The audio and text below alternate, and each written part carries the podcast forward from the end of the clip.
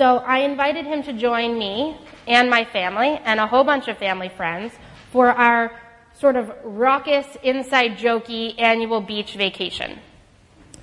The route from new boyfriend to beach was about seven hours long, um, almost all along the shoreline, including a long stretch called the Chesapeake Bay Bridge Tunnel, that is bridges and tunnels. And then a hurricane hit. Of course it did, right? Most grand gestures happen in the rain. it took quite a bit longer than seven hours. But eventually, the new boyfriend pulled up to our rented beach house with seawater on his windshield. Grand gesture. And it worked. I mean, when he pulled in, I thought, okay, I guess he really likes me. Now, this is when we separate the optimist from the pessimist. Show of hands. Who thinks that story is about my, oh, not you, family, because you know this story. Who thinks this story is about my husband? okay, so. it, it is, actually. This story is about my husband. Um, plan A was to tell you two stories. That one, and another story about something that an ex-boyfriend did. And then I was going to ask you to guess which one was about my husband, but here was the problem. There was no way that I could describe the two stories without making it really obvious. The grand gesture works when it's a noteworthy manifestation of a general attitude, of the way things actually are. I smile thinking about Dave and the hurricane because it was an illustration of his excitement about spending time with me. And when he showed up at that beach house, he spent time with me. And he acted like I was a person worth braving a hurricane to see. The gesture is only as powerful as the attitude that motivates it. Now, my ex-boyfriend's grand gesture, objectively, was thoughtful and generous. But for months afterwards, he talked about it to everyone. and they would gush to me, oh, what a great guy. And every time it came up, it mattered a little bit less because it felt less and less like he cared and more like he'd purchased an insurance policy. he had officially, indisputably, checked the thoughtfulness and generosity requirements. After a while, I started wondering if I gave this grand gesture back, could I just have like general thoughtfulness, you know, day to day? Which leads us at last to our passage for today. This is Romans 2, 25 through 29, if you want to follow along in your Bibles. Circumcision has value if you observe the law. But if you break the law, you have become as though you had not been circumcised. So then, if those of you who are not circumcised keep the law's requirements, will they not be regarded as though they were circumcised? The one who is not circumcised physically and yet obeys the law will condemn you who, even though you have the written code and circumcision, are a lawbreaker. A person is not a Jew who is one only outwardly, nor is circumcision merely outward and physical.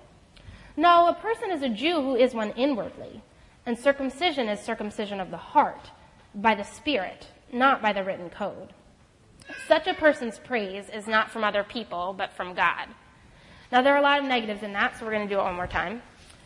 Circumcision has value if you observe the law. If you break the law, you might as well have not been circumcised. And if you aren't circumcised, but you keep the law, it's like you are circumcised. Everyone got that? Okay. If ever there were a grand gesture, circumcision is it. It's painful, it's permanent, and it fits into that category of, I don't know why this matters to you, but it does, so I'm going to do it. But Paul says even a grand gesture like circumcision doesn't matter if you do it and then turn away from the commands of the covenant it's supposed to stand for. Apparently, at the time Paul was writing, there was this idea that circumcision could act as a kind of talisman. There was this saying, um, the circumcised do not go into Gehenna, hell. So the mere act of circumcision kept you safe. And Paul is saying, no, the rules are the same for everyone. you still have to follow the law. Now, scholars seem to agree that the language Paul is using for observe the law um, means more fulfill the law, not just kind of try, but actually keep all requirements without fail. Remember our context here. Romans 1 starts with Paul talking about those bad Gentiles. And then in Romans 2, Paul turns to his fellow Jews and says, But us too, we are not in great shape either. So this passage isn't about sort of what amount of law keeping um, makes you count as circumcised. It's saying that the marks of faith are only as strong as the actual faith. If you're circumcised and you're right with God, great. If you're circumcised and you're not right with God, circumcision won't help you. And if you're right with God but you're not circumcised, well, you're still right with God. Now, what Paul says to the Jews of his day about circumcision can be said to us about baptism. I'm going to do some really liberal paraphrasing here, so this is the Darcy Faint version. Don't quote it. Baptism has value if you're right with God, but if you're not right with God, you have become as though you had not been baptized. So then, if those who are not baptized get right with God, will they not be regarded as though they were baptized? The one who is not baptized physically and yet is right with God will condemn you who, even though you have God's word and baptism, are not right with God. A person is not a Christian who is one only outwardly, nor is baptism merely outward and physical. No, a person is a Christian who is one inwardly, and baptism is baptism of the heart by the Spirit, not by the rule book. Such a person's praise is not from other people, but from God. So there are some Christian traditions in which baptism is a gateway. Maybe not to faith itself, but at least to church participation, right? Step one, get baptized. Only after that can you become a member, take communion, teach Sunday school, do church stuff. There is a lot about that approach that makes sense. Baptism is important when Jesus was on earth, he didn't give a lot of instructions about ritual, right? Like he didn't say, count down to my birthday with three purple candles and one pink candle. Um, he did a lot of his ministry informally. He taught wherever there was space. He healed people when they showed up. And he didn't have a lot of patience for excess ritual, right? His response to Pharisees' sort of methods of praying was cut the crap. Uh, he did not grant time off when his disciples wanted to go home for a funeral. But we read in John 3 Jesus and his disciples went out into the Judean countryside, where he spent some time with them and baptized. Baptism is something Jesus took time to do. And it's something he tells us to do. Right before Jesus' ascension, the Great Commission, he gives final orders to his disciples. Um, and this is Matthew 28, I'm reading. All authority in heaven and on earth has been given to me. Therefore, go and make disciples of all nations, baptizing them in the name of the Father, and of the Son, and of the Holy Spirit, and teaching them to obey everything I have commanded you. Go and make disciples. How? By baptizing and teaching. Baptism isn't just sort of one option on the spiritual growth menu, like, well, what do you want to do? You could sing some David Crowder songs if that's your thing, or you could do a prayer labyrinth if that's more your speed, or if you like water, try baptism. Right? Baptism is what Jesus did. And usually in the Gospels, baptism isn't something that stands alone. In John 4, the text says that Jesus was gaining and baptizing disciples. These two concepts sort of flow together. If you were gained as a disciple, then you got baptized. And Jesus speaks the same way in Mark 16, 16. Whoever believes and is baptized will be saved. The implication is that those who heard Jesus' message and then walked away unbaptized were the ones who didn't really buy in. So it makes sense that in some churches, baptism is sort of the first thing that happens through the door. Now, in a lot of church traditions, parents baptize their children as infants. So your baptism really is your initial welcome into the family of God. And in those traditions, there's a process of confirmation where once you're old enough to understand, you sort of take that baptism on um, as your own. That's not what we do, so it's not what I'm going to be talking about a lot today, but I do want to be clear about the fact that we affirm the faith that is developed in those churches. Baptism is an act that the universal church all shares. When we start talking about methods of baptism, it's not an us and them conversation, it's a some of us and some others of us conversation. Now, as Zach and Kristen and Dave and Marge demonstrated today, here at New Hope, the ritual that initially welcomes children into the church is dedication. Baptism is something that we reserve for people who independently approach a church leader and request to be baptized. We don't have a lot of hard and fast rules about when in a person's life that needs to happen. And there are two reasons for that. The first is this. You should get baptized to mark your identity in Christ, not because of logistics. Baptism in the Greek baptizo was not strictly a religious term at the time of Christ. Um, it's one of those workhorses that gets used in a lot of different contexts, so it's hard to sort of narrow down one definition, but in general, it means the use of one substance often water, not always, to unalterably change the identity of another. The easiest way to picture this, and one of the ways that baptizo was used, was dyeing fabric. If you take a white robe and you baptize it with red dye, what you get is something that is never going to be a white robe again. This is the imagery of baptism. You do it to permanently mark yourself as belonging to Christ. I have been crucified with Christ, and I no longer live, but Christ lives in me. I'm not what I was before, I'm something different. Get baptized when that's a statement you feel called to make publicly in response to God's work in your life. Don't get baptized because you want to play the guitar up front. Don't get baptized because you want a church wedding. Don't get baptized because you need new hope to say you're a member in good standing so you can go on a missions trip. The second reason is this baptism isn't magic, it marks a supernatural change in your identity. That's significant. But it doesn't create a supernatural change in your identity. You don't emerge from baptism with a new line of communication to God, or it doesn't melt calluses on your heart. It doesn't resolve inconsistencies in your head, and it doesn't stop you from sinning. It also doesn't save you. Jesus and his disciples baptized people when they became his followers. That was sort of the regular course. That's what they did. We don't see in the Gospels a dogmatic insistence that at every encounter with an individual, Jesus has to seal the deal with water or it's unfinished. So, baptism, mechanically performed, standing alone, doesn't mean anything. That's not the same as saying that baptism is meaningless.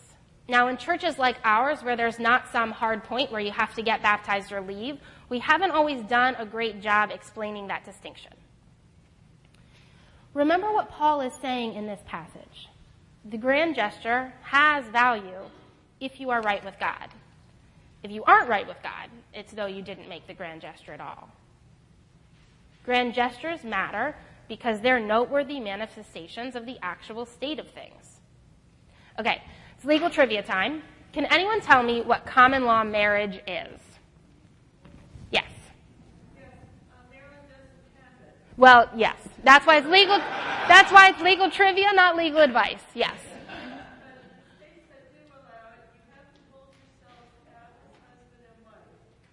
Yes. Okay, you're smarter than I expected. Yes. So I used to think.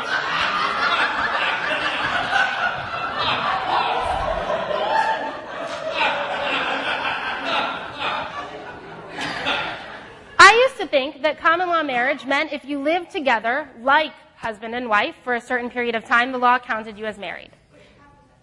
You have to actually hold yourselves out as husband and wife.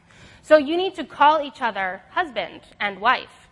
And when people say, How long have you been married? you're supposed to answer with like a year. And it really helps if you had a wedding ceremony that just happened to be invalidated because like you weren't old enough or nobody signed the marriage certificate. See, if you just live together for a while and when people ask you how long you've been married, you say something like, well, hmm, about 12 years we've been together, but you know, we're committed, weddings are a hassle, and it's just a piece of paper. Then the law assumes that you intended to not get married. Sometimes inertia speaks volumes. Because it's not just a piece of paper, is it? I mean, it is, in one sense, a piece of paper, but standing behind it is a set of promises that you've made publicly to take on each other's baggage, to share all your loot, and to live all tied up in each other. When 12 years pass and you go on vacation and you refinish your kitchen, you have a kid or two, and you never get around to making those promises publicly, it begs the question, do you really want to be all tied up in each other? You don't seem to be taking it very seriously. We can ask the same question about baptism. If you just haven't gotten around to it, maybe it's time to pull that out and examine it. Is there some buried ambivalence there that's holding you back? It's not a good idea to just sort of busy yourself with church involvement for a decade or two if you haven't fully resolved that you're going to be living in God's kingdom. The grand gesture is a noteworthy manifestation of the actual state of things. We need noteworthy manifestations because we fall back into the grind and we forget. We have busy, distracted days where it is hard to remember why we care about the things we know we're supposed to care about. And it's good on those days to have tangible points of reference. I have a friend who really struggled when she got married with the idea of taking her husband's name. She loved her name. She loved the parents she shared that name with. And she and her fiance had a fair bit of discussion about it, and they agreed that a name was just a name. It wasn't going to make or break their marriage. The important thing was that they could separate from their families of origin and build a new primary identity in this family they were creating together. But they also agreed that the reason my friend was hesitant was because it was not going to be easy for her to pull away from her family of origin and create a new identity in this family she was creating. So she changed her name.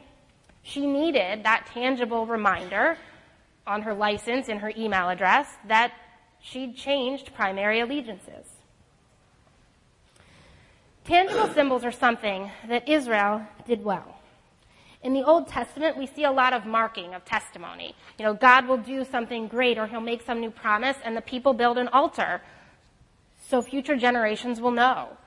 Old Testament stories sometimes end and then switch to instructions. Therefore, every year do this on this day and remember that it means this. We are not so great at this. We keep a lot buried in our own heads. You know, I sometimes will get a new insight into God's character, uh, His faithfulness, His power to transform me, and I will think, wow.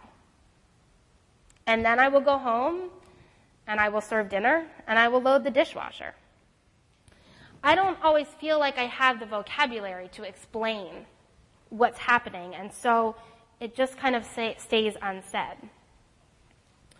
Rituals like baptism are rich in layers of symbolism and meaning and mystery because they need to stand in when words don't seem sufficient.